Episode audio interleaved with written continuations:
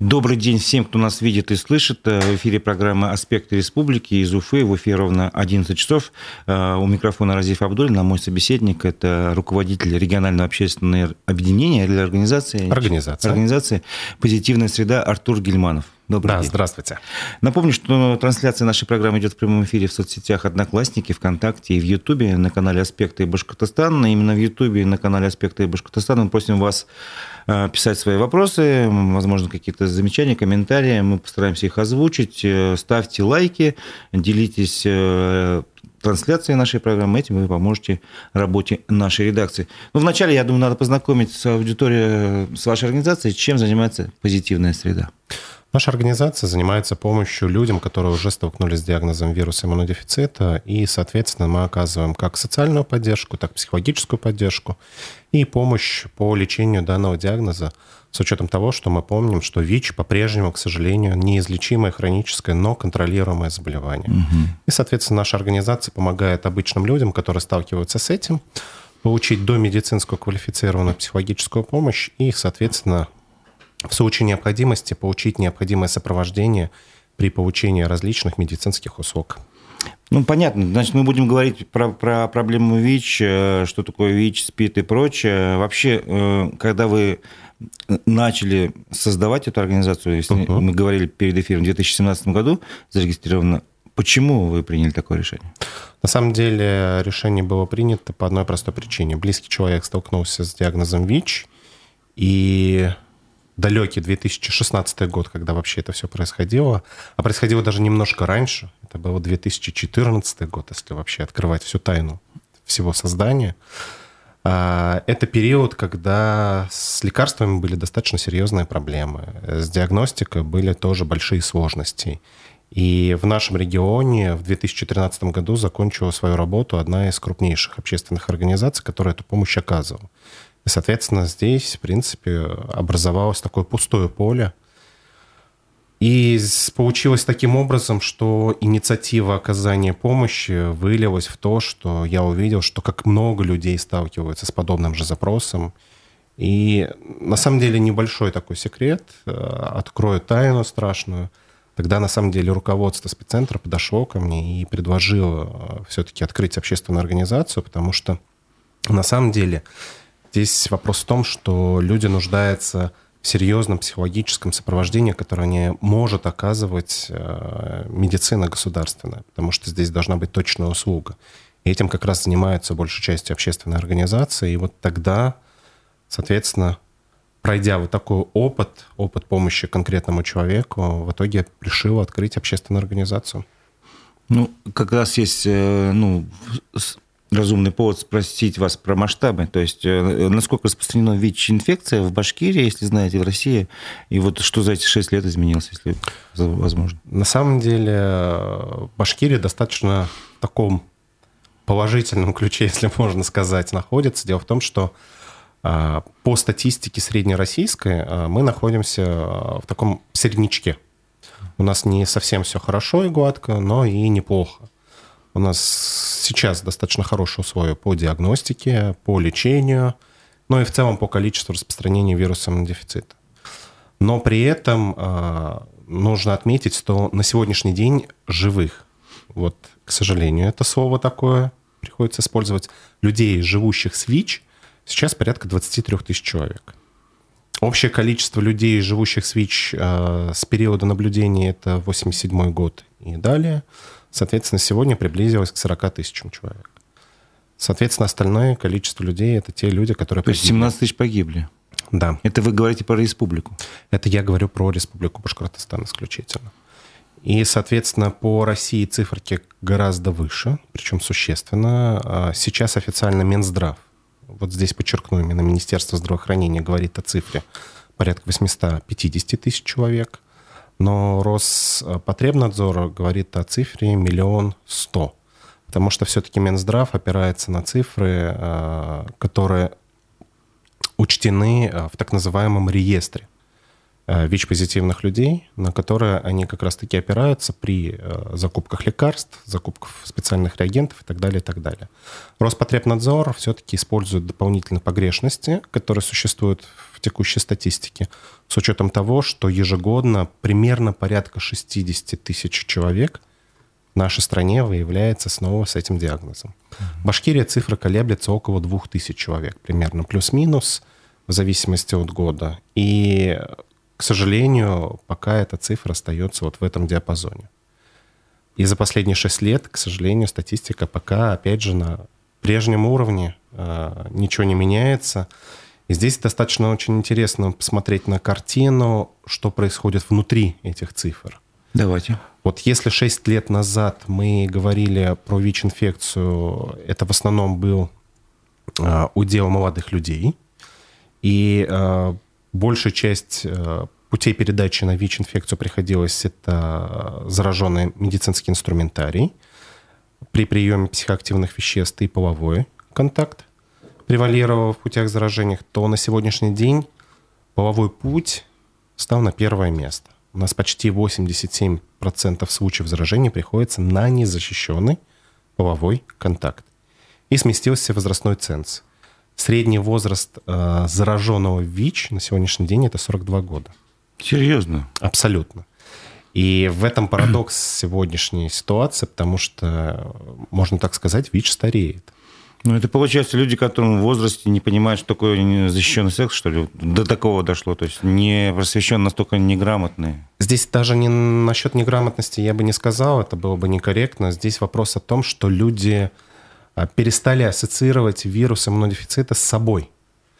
Ведь, ну, давайте будем честными, вот так же, как и вы, так же, как и я, если мы не потребляем наркотики, если мы не занимаемся беспорядочными половыми связями, не практикуем какие-то специфические практики, а, соответственно, мы себя не ассоциируем с подобными инфекциями, в том числе и какими-нибудь другими инфекционными. Чувство опасности потеряли как бы. Вот. И, соответственно, а, если нет ассоциации с этим заболеванием, то, в принципе, мы не задумываемся о том, что оно вообще возможно и что мы можем болеть этим заболеванием.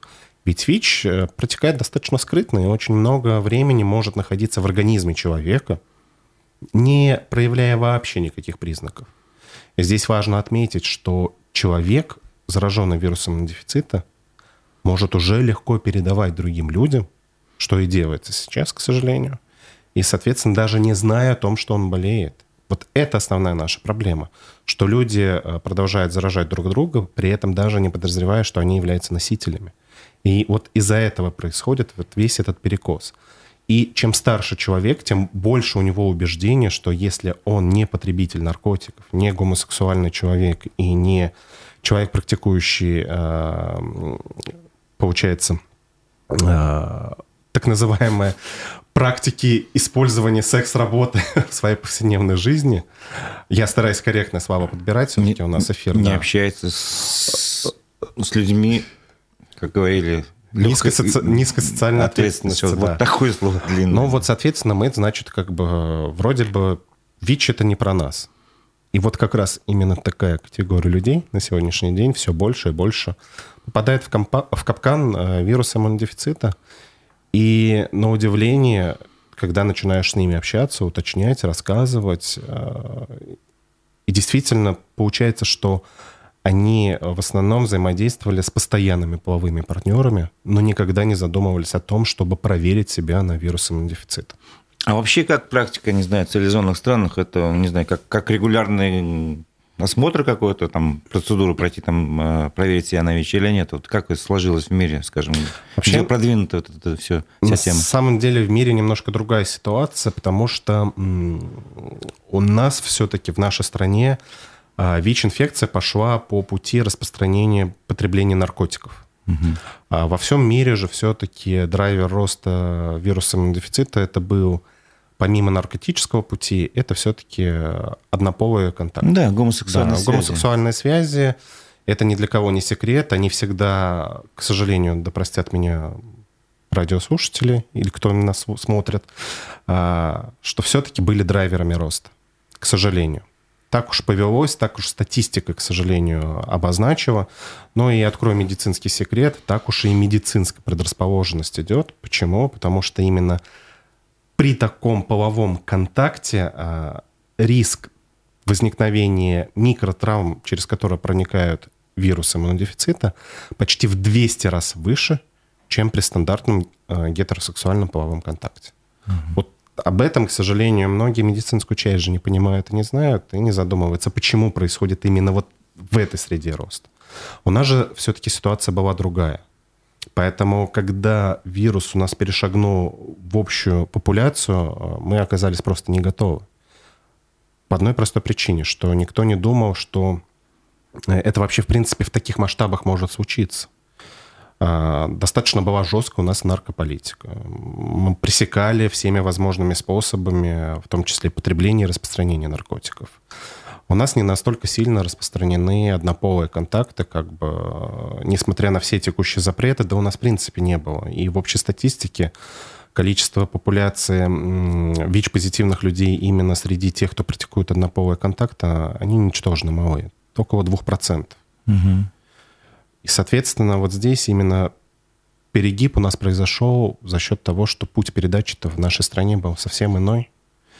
И вот те потребители наркотиков, которые в свое время в молодости баловались всеми этими веществами, а, к сожалению, закончили ту молодость, ту прошлую жизнь, и, соответственно, решили, что все, что было там, там и осталось.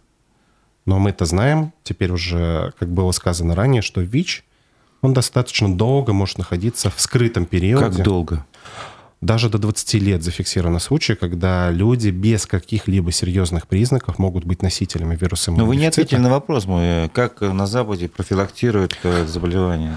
На Западе профилактируют достаточно просто. Там максимально развиты сервисы для вот этих ключевых групп населения – которые являются драйверами роста распространения вируса иммунодефицита. А, что это значит? У них есть медикаментозные препараты, а, которые распространяются бесплатно. Они являются так называемой профилактикой, доконтактной профилактикой распространения вируса иммунодефицита. Это раз. Второй момент. Все-таки в Европе повсеместно а, распространяют средства индивидуальной контрацепции – Особенно, опять же, среди этих категорий населения э, максимально возможными широкими способами. И все-таки присутствует в Европе так называемая заместительная терапия, в том числе заменой медицинского инструментария. В определенной степени она показала свои плюсы. Но в нашей стране, к сожалению, достаточно тяжелые эти моменты приживаемости подобных способов, потому что все-таки, а, менталитет у нас немножко другой, б, а, опять же, путь передачи у нас немножко иной.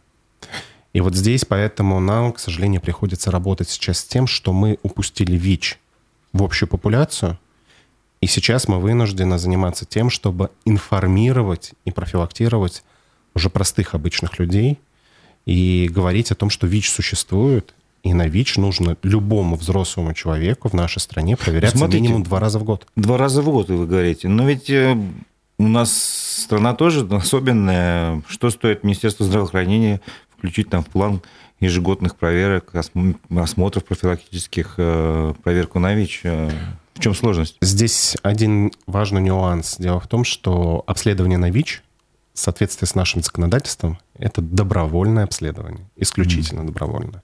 Соответственно, достаточно серьезно надо будет менять весь пол законодательной инициативы. И другой очень важный момент, почему все-таки было добровольным сделано обследование. Потому что ВИЧ — это так называемое социально значимое заболевание. И оно по-прежнему порицаемо обществом. Поэтому если всех повально будут проверять на ВИЧ, люди просто будут бояться ходить до медицинских кабинетов. И вот в этом парадокс психологически до сих пор существует. Почему важна а, профилактика в плане информирования? Когда люди вот будут на каждом шагу знать о том, что ВИЧ есть и он существует, тогда не страшно будет на него обследоваться. А когда мы, соответственно, вот такими точечными передачами, какими-то рекламными кампаниями говорим о нем, в голове откладывается в лучшем случае одна сотая процента от всей информации, которая была сказана. И по-прежнему, опять же, ощущение, что это где-то там, далеко. Ну, в том-то и дело. Когда ковид коснулся вроде всех и каждого, закрыли улицы, люди поняли, что нужно носить маски и так далее. Но это как бы каждому... Но тогда с каждого рупора прям да. убили, что ковид а существует. в свое время я помню, когда ВИЧ только-только, я не знаю, 80-90-е годы об этом стало известно, угу. говорили, что это очень опасная болезнь, что это вообще трагедия для человечества. Она может стать, принять там тоже характер пандемии. А что с этим произошло? Удалось э, ограничить распространение или там, не знаю, каким образом? То есть сейчас, сейчас нет такого риска? Нет, риск по-прежнему существует. Э, вопрос в том, что изменилась в принципе парадигма работы с ВИЧ-позитивными людьми. Опять же, после того, как ВИЧ ушел в общую популяцию. Соответственно, если раньше действительно многие организации, в том числе и общественные компании, работали именно исключительно с потребителями наркотиков, прям я до сих пор помню эти времена, хоть я был достаточно молод, когда показывали прям вот э, видеоролики э, с этими притонами, где люди там приходили, там прям на местах обследовали, выявляли, тащили с собой, лечили, и то тогда лечение было не настолько развитым. Я напомню, что лечение антиретровирусной терапии повсеместное распространение начало получать у нас только в 2006 году. Угу. Вот до этого момента, на самом деле, люди-то боялись, что ВИЧ — это смертельно. И вот 16 лет прошло. Это очень маленький промежуток времени с того момента, когда люди начнут осознавать, что ВИЧ уже не смертельно. Это очень мало. И вот с того момента, когда был, э, был период, когда люди понимали, что ВИЧ равно смерть, и тот момент, когда ВИЧ не равно смерть, это слишком маленький период для нашего общества. Поэтому по-прежнему Люди боятся этого заболевания, боятся на него, проходить обследование на него, и, соответственно, не бегут даже получать бесплатное лечение. И вот это парадокс сегодняшнего дня. Действительно, а, даже мы, когда обнаруживаем во время а, проведения своих обследований людей с диагнозом ВИЧ, мы не можем а, зачастую говорить человека просто прийти и встать на учет. Первый страх, а вдруг узнают родные и близкие – а второй страх – это что лекарства, которые мне будут давать, сделают только хуже. Лучше я проживу сам, сколько мне там отмерено, чем вы мне будете давать какие-то таблетки, и вдруг я там коньки еще раньше времени Давайте попрошу. поговорим вот о этих страхах, мифов и прочее. Угу. Для начала давайте объясним, что такое ВИЧ и что такое СПИД. То есть ВИЧ – это, если я правильно понимаю, вирус иммунодефицита человека, такая да. инфекция, которой заражаешься и потом болеешь, а СПИД – это какая-то некая конечная стадия, синдром приобретенного иммунодефицита, это уже, не знаю… Но там, это финальная стадия финальная развития стадия. вируса иммунодефицита. И уже когда ты дошел до СПИДа, там, скорее всего, уже сложно говорить о том, что ты будешь долго жить. Ну, как бы, может быть, мой тоже миф, я не знаю. Можете... На самом деле это один из мифов. И, опять же, продуцируемых страхов на фоне этого. Но сегодня однозначно можно говорить, что даже человек в стадии СПИДа может выздороветь, если а, будет назначена корректная антиретровирусная терапия. Что это значит? Это лекарственная терапия, которая позволяет купировать развитие вируса в организме, остановить, соответственно, его развитие, Вирус никуда не денется. Он останется. Человек на всю жизнь останется с этим вирусом в симбиозе, причем в симбиозе, потому что уже открыты данные 2016 года, что ВИЧ научился встраиваться в геном человеческого организма. То есть он по наследству будет передаваться? А он по наследству, вот вопрос вот этот открытый, к сожалению. Э, до конца он не изучен, потому что сейчас проходит еще полноценное обследование по этому поводу. Но вот вопрос передачи по наследству, он открыт. Но то, что он встраивается в геном а, человеческого организма, это точно. А ВИЧ нашли уже в костной ткани, в головном мозге, то есть он везде. И вот поэтому действительно ВИЧ на сегодняшний день это непобедимый пока вирус. Пока. А есть шансы, что медицина сможет найти лекарство? Есть. На сегодняшний день Существует так называемая генная терапия, которая проходит как раз-таки испытания и исследования. Да, к сожалению, пока сейчас а, не самый красивый результат этих испытаний, но по факту это единственный способ а, победить вирус, вырезать из его, из генетической цепочки. Это единственный возможный вариант. Ну и второй вариант, который сегодня, а, в том числе нашими российскими учеными, исследуется и прорабатывается, это заставить собственную иммунную систему видеть вирус иммунодефицита. Его же коварность в чем? Он э, ослепляет так называемые наши клетки иммунные генерала, которые, в принципе, просто его не видят. И это не значит, что иммунитет у вас отсутствует сразу же полностью. Нет, он у вас есть, просто вот остальные все клетки, так называемые клетки стаудаты, они не могут без своих генералов выполнять те или иные приказы. А, соответственно, если генералы, так называемые, ну, я вот простым таким Я понимаю, языком это очень объясняю. доходчиво, поэтому улыбаюсь, что это очень доходчиво. Если генералы не видят вирус и не могут его победить, а, соответственно, в принципе, они не понимают, как отдавать приказы тем же самым солдатам. А все банально просто. Вот представьте а, рюкзачок. Вот вирус — это рюкзачок, который надевается автоматически на спину этих генералов. Генералы не чувствуют, Просто что у них за спиной рюкзак. Все. Но вирус есть, и он постоянно находится в симбиозе так называемыми э, Т-хелперами, клетками генералов нашей иммунной системы. И вот в этом парадокс, почему именно ВИЧ по-прежнему, опять же, не виден для нашей иммунной системы. Хотя в определенных случаях действительно иммунная система видит и начинает вырабатывать антитела. Но происходит это причем тоже не сразу. Период серонегативного окна, то есть тот период, когда ВИЧ в организме есть, но а, иммунная система его еще не распознала, может доходить до 6 месяцев. Угу. То есть человек может уже заражать других людей, он быть носителем, передатчиком. Ничего при этом не чувствовать, по большому счету. Да и Даже, принципе, может, небольшого кашля и насморка нет. Абсолютно. Самое удивительное, что первый вопрос, который нам задают обычно, а какие есть признаки? Так вот, я скажу сразу, никаких признаков абсолютно от слова совсем не существует. Хотя у нас бывают врачи-инфекционисты говорят, ну, там может быть покраснение, кашель, легкая температура и так далее, и так далее. Так вот, это все, это местная реакция иммунитета и особенность каждого конкретного организма человека.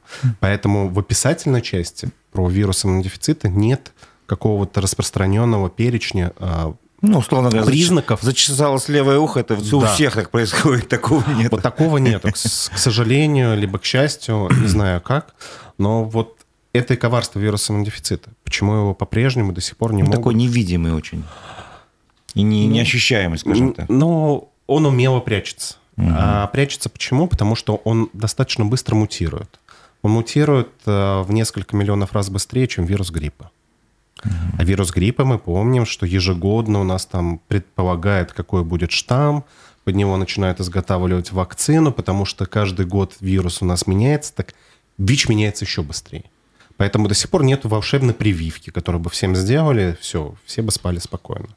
Превентивно сейчас э, прорабатываются так называемые терапевтические вакцины. Это лекарственные препараты длительного действия, которые будут вводиться в организм человека и эти лекарства будут очень постепенно, постепенно освобождаться э, и защищать организм и иммунные клетки от проникновения в них вируса иммунодефицита. Это так называемая, опять же, доконтактная профилактика, только специфического действия. Препараты сейчас уже подобные в мире изобретены. Есть уже препараты, которые нужно вводить в организм человека один раз в полгода. И сейчас проходят испытания один раз в год – препараты. И то есть, в принципе, не за горами, а, когда будет так называемая терапевтическая вакцина готова. Да, она не панацея. Да, возможно, она будет первое время очень дорогая. Но это тот шанс людей в окружении потенциальных э, носителей вируса иммунодефицита, она может защитить. И, соответственно, опять же, это как инструмент профилактики А для тех, кто э, в зоне риска, для так называемых ключевых групп населения, это потребители психоактивных веществ, это секс-работники и люди, практикующие однополый контакт. И одиннадцатый момент здесь очень важный социальный момент, насколько подобные методики будут одобрены обществом. Потому что все-таки Россия свой менталитет. И у нас проще сказать, а давайте всех сгоним на один остров, то там вот пусть они где-то живут, чем лечить э, этих людей и профилактировать. Так вот, я просто для всех скажу одну очень важную вещь. С учетом того, что сегодня ВИЧ — это заболевание, которое распространяется среди людей старшего возраста, я скажу основное, что сегодня большая часть людей пораженных — это экономически активное население. И если вот всех взять то извините, кто будет помогать ну, есть, зарабатывать да, пенсию нашим бабушкам, почувствует, что это такое. кто будет платить налоги и так далее. Поэтому нельзя просто взять всех этих людей, вывести куда-то, и пусть они живут там отдельно. Не получится. Это как раз-таки есть социум, в котором мы уже живем. И вот этот социум нужно будет оздоравливать вот такими профилактическими способами. Дай бог, это будет в ближайшие уже годы. Ну, давайте еще один из мифов, не знаю, он живой или не живой. Э, я помню, вот э, перед эфиром спрашивал, смотрели ли вы сериал «Нулевой пациент». Э, там был миф, что с человеком, который заболел миф ВИЧ, можно от него заразиться, просто поздоровавшись. То есть я понимаю, что это не так, но вы должны как эксперт в этой теме сказать, да или нет? Конечно же нет, и давайте здесь разберем, почему. Вот э, всегда, когда мы оспариваем мифы, мы должны все-таки объяснить, почему нет. А, ВИЧ для того, чтобы получил распространение в организм человека, должен передаваться, а, строго из организма в организм, раз. Почему? Вирус иммунодефицита – это жировая оболочка, в которой, э, вот как в коконе, внутри находится цепочка РНК-вирус. И жир если все вспомнят, что это такое, у кого-то он на боках есть, у меня вот точно есть, он достаточно неустойчивая структура во внешней среде, и он может просто высохнуть. Поэтому вирусом дефицита обязательно нужно наличие биологической жидкости определенной температуры. Он не живет во внешней среде, он не живет на улице, он не ну, живет то есть, где-то еще. ковид, условно говоря, раньше говорили, на поверхности может какое-то время жить там, да. поэтому и, и на руках тоже, надо было перчатки носить из-за этого. Потом, правда, выяснилось, что это не совсем так, что при прикосновении особо... Вот не... с ВИЧ уже точно доказано, что ВИЧ неустойчив во внешней среде, это раз. Но вирус иммунодефицита присутствует во всех биологических жидкостях организма, в том числе и в поту. Поэтому, соответственно, ладони же тоже иногда потеют. Да, да, да. Соответственно, здесь частицы вируса могут быть. Но для того, чтобы заразить другого человека, ВИЧ должен попасть внутрь Ну, если я поранился, человека. кровь, Отлично. поздоровался, Отлично. Так можно заболеть? Вопрос, э, насколько часто такое происходит? Нет, очень редко. А второй момент очень важный. Давайте помнить э, уроки биологии 9 класса. Вся кровеносная система находится у нас под давлением. И это первый защитный механизм человеческого организма. Если существует какой-либо порез, кровь выталкивается наружу, и, соответственно, все микрочастицы, которые были на коже, в том числе и вирусы, выталкиваются вместе с этой кровью наружу. Это не лосось, который идет на нерест. И, соответственно, он не заталкивается вот туда внутрь при порезе. И поэтому при порезах, а, при кровотечении десен э, вдруг там поцелуй какой-то случился. Вот здесь невозможно заразиться как раз-таки именно А по вот существующему защитному механизму организма человека, который есть. Но как же все-таки вирус проникает?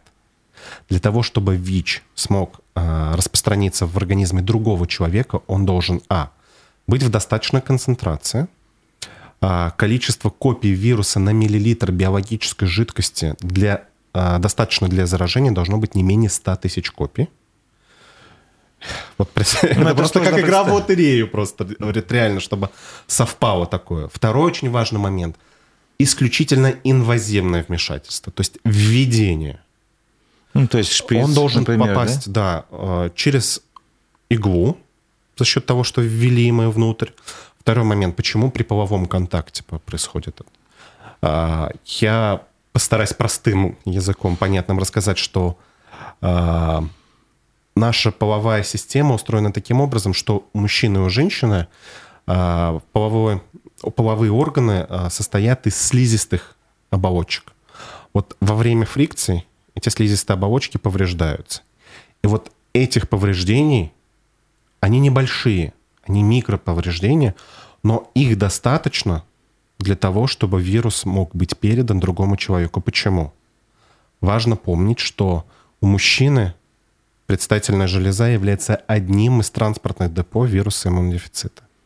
Он там спит. Угу. И, соответственно, даже не в самой а, сперме, а вот в так называемом предоякуляте вируса может быть больше, чем в кровеносной системе организма человека. Так же, как и у женщины в вагинальном секрете. И, соответственно, вот здесь, к сожалению, кроется вот эта тайна. Почему именно мы говорим о незащищенном половом контакте? Потому что вот во время половых а, фрикций происходит повреждение, которое достаточно для того, чтобы вирус проник в кровеносную систему. Исключительно в кровеносную систему. И здесь важно напомнить о том, что мне понравился один вопрос, а, когда я читал лекцию для а, взрослых людей. А почему же у нас кровь не хлещет, если мы повреждаемся во время секса? Так вот, открою страшную тайну. А, слизистые половой системы устроены таким образом, что они достаточно быстро могут восстанавливаться. Это один из плюсов репродуктивной системы организма человека. Поэтому мы не истекаем кровью. Но и заразиться успеваем. Заразиться успеваем, и этого достаточно. А, вот вы говорили о том, что человек может 20 лет проходить и даже не заметить, что он заболел. Может быть, как бы тут другой миф, что ВИЧ не опасная болезнь? А, неопасная болезнь, э, на самом деле, здесь нельзя говорить почему. Потому что, опять же, сколько людей, столько варится распространение вируса в организме конкретного человека. Почему? А, у нас есть так называемые люди суперконтроллеры. Это вот люди, которые могут действительно десятилетиями ходить, и э, ВИЧ не будет причинять им вреда до определенного момента. А, к сожалению, я в своей практике встречал человека, который прожил 22 года с вирусом дефицита, без лечения, но все-таки на 22 год иммунитет сказал «до свидания», и вирус начал побеждать. Соответственно, у каждого эта батарейка может кончиться в свое время. У кого-то это может быть год, у кого-то два, у кого-то три, у кого-то пять, и так далее. Ну, правильно я понимаю действие вируса, что он со временем э, делает имму, иммунную ну, систему организма как бы недееспособной, и рано или поздно человек, который болен ВИЧ, он может просто заразиться обычной простудой и умереть, потому что у него иммунитет не сработает. Абсолютно верно. И здесь важный момент помнить, э, вот, э, если возвращаясь к предыдущему вопросу, почему же все-таки ВИЧ опасен? Потому что человек, являясь вот эти десятилетия носителем, ВИЧ-то легко передает другому. Это раз. А во-вторых, попадая в другой организм, ВИЧ начинает мутироваться. Он подстраивается под иммунные клетки и иммунное поведение другого организма. Он не стагнирует. Я говорил ранее, что ВИЧ он быстро мутирует, очень быстро мутирует. И, соответственно, попадая в чужой другой организм, а, он начинает поражать, опять же, эти клетки генерала, надевая на них рюкзачки. Когда а, эти рюкзачки становятся сильно тяжелыми, вируса достаточно много, он размножился, генералы просто умирают. Они не могут ходить, двигаться, все. Они изголодали, умерли. А из рюкзачка вышло еще 100 разных вирусов. И они пошли, сели на другие иммунные клетки. Так вот, этих иммунных клеток генералов, потому что они генералы, их немного в организме человека. А у здорового человека на миллилитр крови – таких генералов колеблется число от 500 до 1000 клеток. Вот представьте. Угу. А ВИЧ, я говорил о достаточном количестве для заражения, 100 тысяч копий на миллилитр крови. Вот представьте разницу. Да, соотношение очень И, соответственно, большое. чем больше будет количество вируса, тем больше будет поражено генералов, и они просто не будут восстанавливаться, успевать иммунной системы. А эти генералы производятся в нашем спинном мозге. Просто спиной мозг скажет, ну, блин, ребята, извините, я уже устал. Я там произвожу вас по тысячу штук в день, как бы, а вы все дохнете, дохнете. Ну и все. И силы иссякнут. Я как бы утрированно объясняю, но вот это простая схема, что у человека наступает так называемый момент, когда батарейка села, и иммунная система сказала, ну все, мы как бы больше не готовы вырабатывать вам. Остальные-то клетки пытаются бороться. Там у нас есть Б-клетки, есть так называемые мусорщики. Они все вроде бы как бы самостоятельно могут делать, но пришел вирус другой, ОРВИ, или сезонный грипп. Ну, сейчас ковид. Ковид. И Эти клетки сидят и смотрят на этот вирус и думают, а что делать-то? Мы вообще не в курсах, ребятки. Первый раз видим И, и команды нет от генералов, да? А, а генерала все, как бы генералов нет. И вот тогда наступает момент, когда простая вот такая вирусная инфекция, при том, что у человека а, иммунитет есть, он просто находится в таком вяло текущем состоянии. Но тогда именно вот именно в этот период вирус, обычный вирус может победить и человек просто умереть от сопутствующих заболеваний, вызвано именно развитием вируса иммунодефицита в организме. Это как раз-таки стадия СПИДа, когда клеток генералов ничтожно мало, и все, что в организме было, и все, что прибавляется из внешней среды, начинает поражать все органы и ткани. И самое распространенное, что сопутствует вирусу иммунодефицита, это на сегодняшний день туберкулез. Угу. Причем туберкулез не только легких, а туберкулез тканей, костной ткани, спинного, позвоночника и так далее, и так далее. Причем а, даже в таких стадиях наша медицина научилась выхаживать людей. И в нашей практике есть люди, которые с двумя генералами на миллилитр жидкости, вот две, две клеточки было – сейчас достаточно успешные, здоровые люди. Ну, то есть тут как бы можно сказать о том, что миф, что если ты заболел ВИЧ, это все неизбежная смерть, это тоже сейчас миф. Абсолютный миф. Это... Главное э, здесь своевременно обратиться к врачу, потому что медицина шагнула далеко вперед. Вот э, просто я помню времена, когда я начал эту борьбу, извините, с системой, пытаясь э, усилить работу с ВИЧ-позитивными людьми и э, чтобы люди получали своевременно лечение. И вот мы дошли сегодня до того момента, когда мы уже вместе идем с современной медициной, шаг э, бок о бок, шаг за шагом. Даже в этой ситуации люди говорят «нет». Потому что не понимают вот эти элементарные правила, что то, что было в 2014 году, и то, что сегодня в 2023 году, это две большие разницы. Сегодняшние лекарства таковы, что достаточно принять одну таблетку в день, и человек может продолжать жить полноценной жизнью. Не было до этого такого. Я помню времена, когда действительно там люди пили по 6-8 таблеток за раз. А два, раз, факт, два помогало, раза да? в день, два раза в день нужно было пить. Угу. Вы представляете, как там убивало все остальное? Это же химия. Ну, конечно, конечно.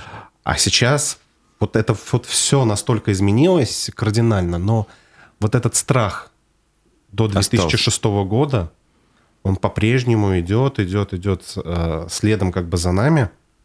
И, к сожалению, никак до сих пор не можем мы изменить эту парадигму, что сегодня, даже несмотря на все внешние ситуации, российская медицина настолько далеко шагнула, и у нас появились, кстати, собственные препараты антиретровирусной терапии, не только заимствованные, но и собственные, что мы можем лечить ВИЧ-позитивных людей и выхаживать вот даже таких безнадежных людей, у которых есть стадия СПИДа. И это возможно. Про лечение, терапию мы еще чуть-чуть затронем попозже. Я хотел спросить, вот вы сказали про туберкулез. А правильно я понимаю, что по динамике этого заболевания можно косвенно сделать вывод о распространенности ВИЧ или нет? Лишь только косвенно, потому что не все больные туберкулезом э, имеют в анамнезе диагноз вирусом дефицита. Ну, понятно. А, Тем не менее.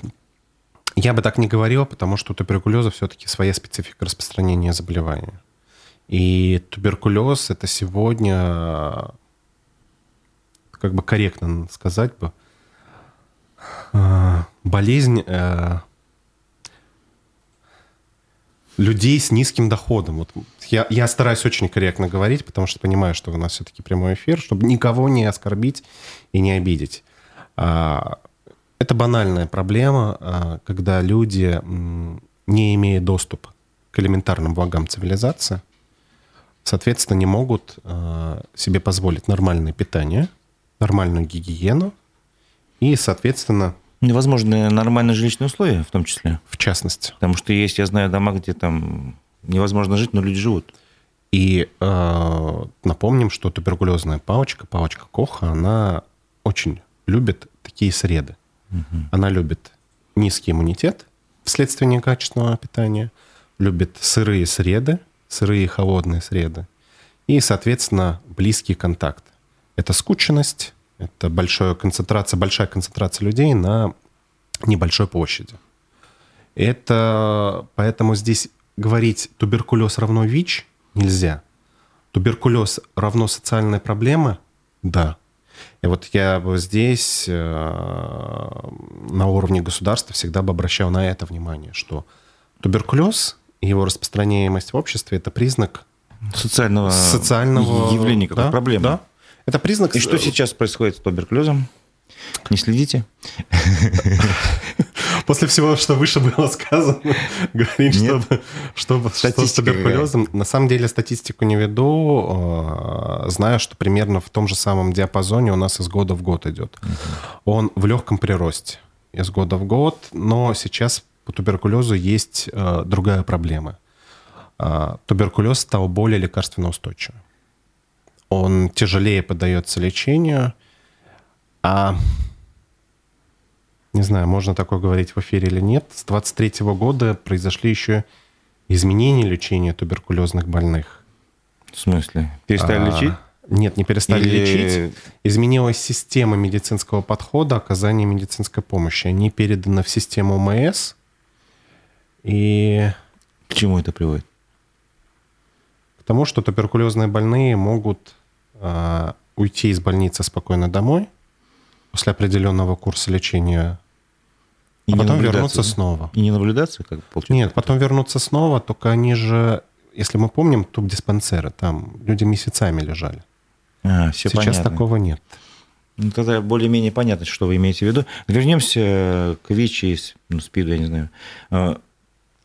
По поводу лечения вы говорили, что есть отечественные препараты. Да. Насколько мы зависим от импортных и что-то изменилось или нет с февраля прошлого года с этим с обеспечением медицинскими лекарствами?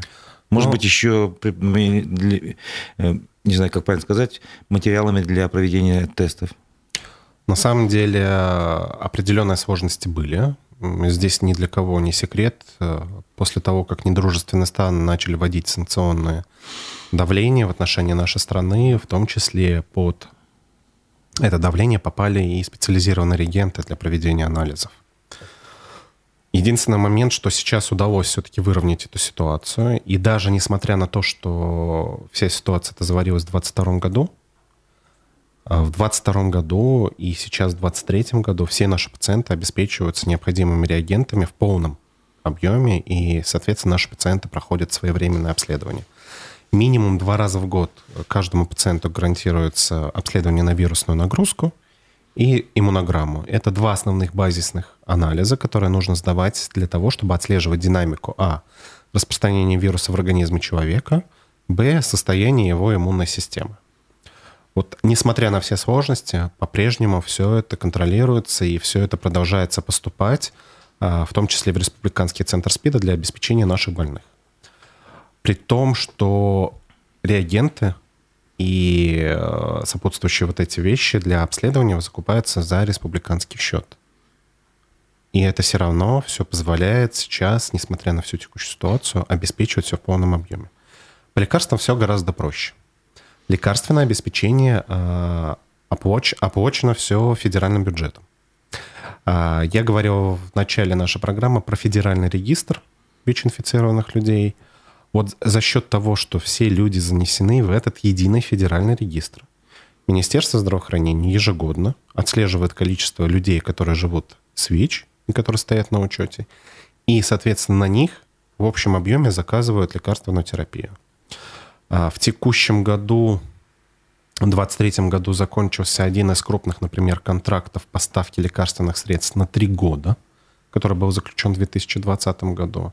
И сейчас Министерство здравоохранения старается заключать вот такие долгосрочные контракты, чтобы внешняя конъюнктура Никак не, влияла да? на исполнение этих контрактов и, соответственно, поставку необходимых количества лекарств нашим пациентам. Плюс э, я также напомню о том, что у нас частично начали локализовывать производство этих лекарств, в том числе и иностранных брендов. А, и второй очень важный момент, то, что говорил ранее, производят и наши российские препараты.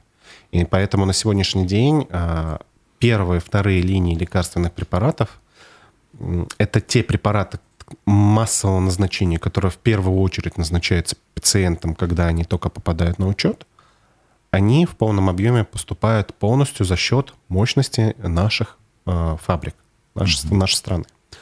Но есть действительно дорогостоящие препараты. Это препараты специализированного характера и действия. В основном их у нас в регионе используют для детей.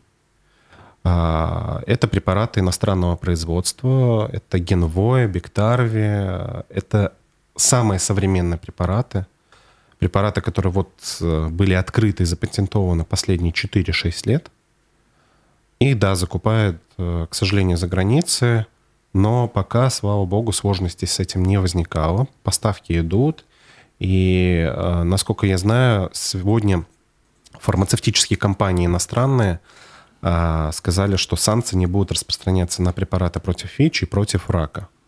Соответственно, эти препараты поступают в полном объеме. Надеюсь, это все будет сохранено дальше, но... Вопрос, видимо, только в цене будет. Вопрос цены будет, действительно. Да, эти препараты очень дорогие. То есть там годовой курс э, колеблется до 800 тысяч рублей на человека. Просто для сравнения, препараты первой и второй линии это примерно 10-14 тысяч рублей в год на человека. А я напомню, что это пожизненное лечение. Человек получает это бесплатно. И, соответственно, это ложится на плечи бюджета государства.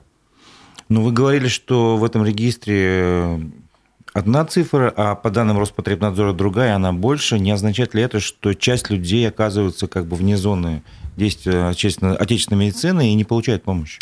Здесь смотрите, в чем парадокс э, разницы статистики. В том, что Роспотребнадзор э, учитывает э, тех людей, которые еще были выявлены, но не поставлены на учет.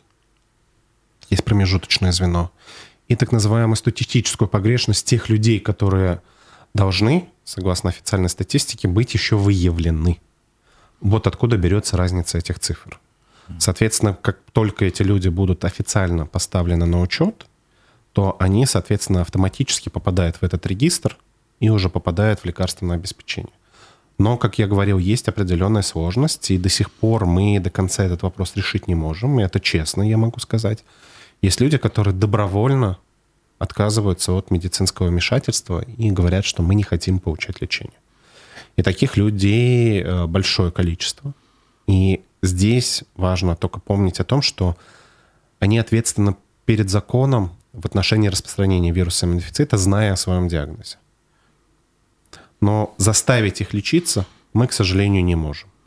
А каким-то способом сделать лечение принудительным тоже будет неправильно – потому что это еще больше оттолкнет людей, которые боятся диагноза вируса иммунодефицита. Поэтому, опять же, это все добровольно, но существует действительно, я бы сказал, армия людей, которые по-прежнему сегодня считают, что ВИЧ – это выдумка, ВИЧ – это происки фармацевтических компаний для того, чтобы заработать деньги, и что ВИЧ – это э, заболевание такое, которое вот оно где-то там далеко, оно не про меня, и вообще я же веду хороший образ жизни, врачи что-то напутали.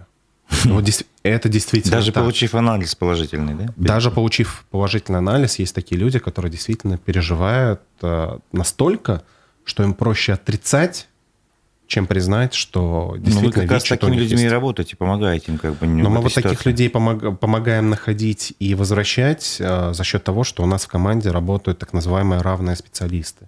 Это люди, которые уже живут с диагнозом вирусного дефицита, которые прошли первичную подготовку социальной работы, и на собственном примере, которые могут показывать, что вот они живут, работают, у них есть дети, э, там, рога, хвост не выросли, то есть они ничем не отличаются от обычных людей. Потому что на самом деле, когда ты приходишь к врачу, это одно. Потому что врач, э, он же не болеет, что он только знает, как лечить. Вот существуют там определенные ну, клинические рекомендации. Некий, некий барьер. Он знает, да, что... Ну, что он скажет? Он разве меня поймет? Он меня не понимает. А когда до врачебной консультации оказывает человек, который уже с этим прошел, то другому человеку, который только столкнулся с ВИЧ, гораздо легче принять, что это не страшно. И вот здесь гораздо проще выстроить дружеские взаимоотношения врача и пациента, чем когда сразу же врач и пациент идут навстречу друг другу. Ну вот еще забыл про мифы, э, не знаю, предубеждения и прочее. Может ли ВИЧ-позитивная женщина родить здорового ребенка и потом как бы спокойно воспитывать и так далее? Абсолютно. Сейчас, опять же, это достижение современной медицины. Я вот благодаря тому, что у нас эфир, хочу на самом деле поблагодарить нашего врача, врача-педиатра Республиканского центра СПИДа Бигову Залин Рифану, которая вместе с гинекологом Рима Марсовна делает такие усилия просто. Вот когда ты изнутри это видишь, у нас ежегодно ставится на учет порядка 400 женщин с ВИЧ-инфекцией во время беременности. И вот самое главное, что за 2022 год нам удалось фактически закончить роды рождением абсолютно здоровых детей. Единственное, один случай у нас был только заражение вирусным дефицитом.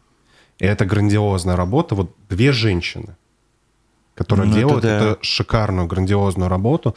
И действительно говорю им большое спасибо, потому что я когда вижу потом этих мамочек, потому что мы их в дальнейшем стараемся сопровождать, потому что мамам, помимо того, что они родили ребенка, им нужно еще самим лечиться. И это всегда сложно, потому что э, стресс, э, послеродовая депрессия, их нужно дополнительно сопровождать. И мы видим этих матерей и видим этих детей, которые растут вместе с нами. Это на самом деле счастье, потому что это абсолютно здоровые дети, которые ничем не отличаются от обычных детей, и они могут жить полноценной жизнью. И вот это как раз-таки достижение современной медицины и специалистов, которые работают с ними. Потому что такого класса а, мы не могли достигнуть достаточно долгое время. И я помню года, когда у нас фиксировалось большее количество случаев рождения детей а, с ВИЧ. На сегодняшний день у нас порядка 220 плюс-минус, вот боюсь соврать точную цифру, детей с ВИЧ живут в Республике Башкортостан. Но их количество... Которые раньше родились, да? Да, да, да, да. Но, соответственно, их количество постепенно уменьшается, они достигают совершеннолетия. И я на самом деле очень рад, что у нас все меньше и меньше детей э, с этим диагнозом остается. И это большая колоссальная работа. Мы практически победили. Я не говорю победили полностью, но практически вышли на абсолютный ноль по числу заражений так называемым вертикальным путем, от матери к ребенку. И это большое достижение, которое вот а, на героических плечах а, специалистов Республиканского центра Давайте СПИДа. еще раз напомним их имена и еще раз поблагодарим. Я думаю, это лишним не будет. Да, это Изалина Рифовна, врач-педиатр Республиканского центра СПИДа, и, конечно же, Рима Марсовна, это врач-гинеколог Республиканского центра СПИДа. Я вот прям низкий поклон и благодарность, потому что это такой труд, а, каждодневный, тяжелый, который позволяет сегодня вот этим малышам жить абсолютно полноценной, здоровой жизнью. Пару замечаний, комментариев прочитаю угу. с нашего канала. Необходимо добавить анализ крови в программу диспансеризации населения, говорит человек с ником 1.1. Вот таким анонимный человек. Но мы уже про это мы, говорили. Мы на самом деле очень боремся за это, и я надеюсь, что все-таки в будущем а сейчас идет обсуждение. А я, к сожалению, сейчас не готов ответить, чем оно закончится в ближайшее время, но мы надеемся, что в программу диспансеризации все-таки обследование на вирусы иммунодефицита войдет. Единственный момент, почему диспансеризация не является в данном случае тем ключом для поиска. Ну, потому что она не обязательная, она добровольная. А, во-первых, добровольная, и б, диспансеризацией пользуются в основном люди старшего возраста. Да, согласен. Хотя там же есть определенные, ну, как бы возраста и не старшие, то есть просто не все пользуются. Не все пользуются, поэтому, да, это как дополнительный инструментарий, это будет хорошее подспорье, а, но будет ли это дополнительным инструментом, чтобы выявить большее количество людей, мы не уверены дополнительные инструменты, наверное, все-таки будет осознанная ответственность людей за свое собственное здоровье и здоровье окружающих. И, как вы говорите, раз э, в полгода Минимум себя раз проверить. полгода, да. А это можно сделать бесплатно? Это делается бесплатно. Это Потому что это же важный вопрос для людей. Это делается абсолютно бесплатно, причем есть несколько этапов, где вы можете это сделать. Первое – это Республиканский центр СПИДа Кустарна 18. Там можно сделать это как анонимно – если вам нужна справочка с паспортом, справочку получите. Вы можете это сделать в поликлинике по месту жительства через врача-терапевта. без проблем. Либо у нас в общественной организации в кабинетах низкопорогового доступа. Гафури 4, Победа 39, два кабинета, где можно сдать анонимное тестирование на антитела к вирусу иммунодефицита. Почему я говорю именно анонимное тестирование на антитела? Это не анализ, это проверка на наличие или отсутствие антител в организме человека. Почему я так подчеркиваю? Я говорил ранее, антитела могут ну, вы говорили, период называемого да? период серонегативного окна еще не быть выработано организмом человека, но человек является уже носителем. Поэтому мы и говорим, что надо хотя бы раз в полгода приходить и сдавать этот анализ. Uh-huh, uh-huh. Ну, это безболезненно, типа анализ крови обычно, да? Да, это обычный анализ крови, причем э, в госучреждениях это делается венозный анализ крови, это немножко другой анализ. Угу. А у нас в кабинетах э, низкопорогового доступа это анализ из пальчика, э, капиллярная кровь. Результат, причем вы получите в течение А вы не боитесь минут. наплыва, условно говоря, людей, которые скажут, да, давайте проверяться, и потом вы не справитесь просто-напросто? А, на самом деле, э, за 6 лет работы нашего кабинета низкопорогового доступа и, в принципе, услуг тестирования мы поняли одно, что а, тестирование на ВИЧ, несмотря на все бесплатные э, моменты, связанные с его оказанием, люди не спешат сдавать. И даже несмотря на то, что, если мы вспомним, 2020 э, год был интересный э, YouTube-блогер, который, к сожалению, сегодня является иностранным агентом. Он выпустил достаточно информативный фильм о жизни с ВИЧ, про ВИЧ-позитивных людей. Как называется? А, Хотя бы как, как зовут блогера? Дудь, чтобы... Юрий Дудь. А, ну Дудя-то все знают. Да, и вот тогда, это был февраль 2020 года, даже несмотря на то, что был такой инфоповод, обсуждали все. Там, я помню, даже депутаты Госдумы говорили, что нужно в Госдуме показывать этот фильм, потому что он прям вот воочию показал всю ситуацию, что происходит, как живут люди с ВИЧ, а, и э, там были даны определенные рекомендации. Вот даже в тот момент, я помню, первый день, когда он вышел, у нас первый же день пришло 70 человек. На следующий день 35, а потом мы вош, вошли в обычный наш режим. Это в среднем 10-15 человек в день приходит на тестирование. Поэтому, когда нас пугает какими-то большими очередями... Понятно. Ну и буквально, наверное, один из последних вопросов. У нас остается мало времени. Про социальную сторону. Э, по-прежнему, как, я не знаю, в том же сериале, я, к сожалению, Дудя не смотрел, который признали инагентом, смотрел сериал «Нулевой пациент». И там э, прямо отношение общества к ВИЧ-инфицированным резко негативное, куча вот этих мифов, э, их там чуть ли не в морду били. Там, по-моему, был момент яркий, что жители населенного пункта, узнав, что в больнице есть дети с ВИЧ-инфекцией, чуть ли не пошли громить эту больницу по-прежнему что-то похожее сохраняется в обществе. То есть вот э, люди могут спокойно быть зарегистрированы в спеццентре в этом реестре и жить как бы... Или на них это отражается? На работе в коллективе они могут сказать, что я вот ВИЧ-позитивный? Смотрите, а, информация о наличии вируса иммунодефицита, она охраняется законом. И распространение этой информации без согласия, согласия пациента невозможно. Соответственно, это уголовная ответственность даже перед медицинскими работниками, если они скажут третьим лицам, о наличии ВИЧ у конкретного человека. Угу. Почему так строго? Потому что, а, сегодня ВИЧ это не смертельное заболевание, оно контролируемое, и бытовым путем оно не передается. Это уже доказано. Соответственно, мы четко можем понимать, что ВИЧ-инфицированные люди выглядят как обычные люди. Поэтому о каких подобных вещах можно говорить. Ну, сейчас нет таких социальных последствий. Абсолютно. При том, что в нашей организации работают так называемые лица с открытым статусом, то есть они признают, что у них ВИЧ, а, могут об этом открыто говорить, и они живут комфортной, полноценной жизнью, причем достаточно успешной жизнью. Соответственно, мы как раз-таки и дожили до того показателя зрелости общества, когда общество не воспринимает ВИЧ – в столь негативном ключе. Да, отдельно моменты сегодня существуют, но эти моменты связаны именно с отсутствием грамотной информации об этом заболевании. А все достаточно просто. Я просто скажу как бы немножко медицинских терминов. У ВИЧ существует строго три пути передачи. Через зараженный медицинский инструментарий кровь в кровь, а, либо незащищенный половой контакт, либо от зараженной матери к ребенку. Все. Никакие способы другие не существуют. Хотя многие, например, затрагивают тему татуировок, маникюрных салонов и так далее, и так далее. Риски там настолько ничтожно малы, что там проще гепатит С подхватить в легкую, но не ВИЧ-инфекцию. Это раз. А второй очень важный момент, нужно помнить, что все вот эти страхи и мифы, они оформлены на незнании. И важно просто помнить, что ни рукопожатие, ни поцелуи, ни использование общих бытовых предметов не являются факторами передачи вируса иммунодефицита.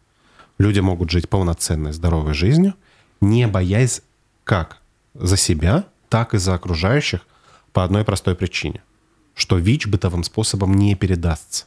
Поэтому сегодня, слава богу, большая часть людей, особенно молодежи, знают об этом и не воспринимают ВИЧ-инфекцию как э, что-то такое неординарное. По большей части это как раз-таки, опять же, удел взрослых людей вследствие малой информированности. Потому что, опять же, возвращаясь с начала нашей программы, если мы не ведем асоциальный образ жизни, значит, ВИЧ — это не про нас. Вот и все.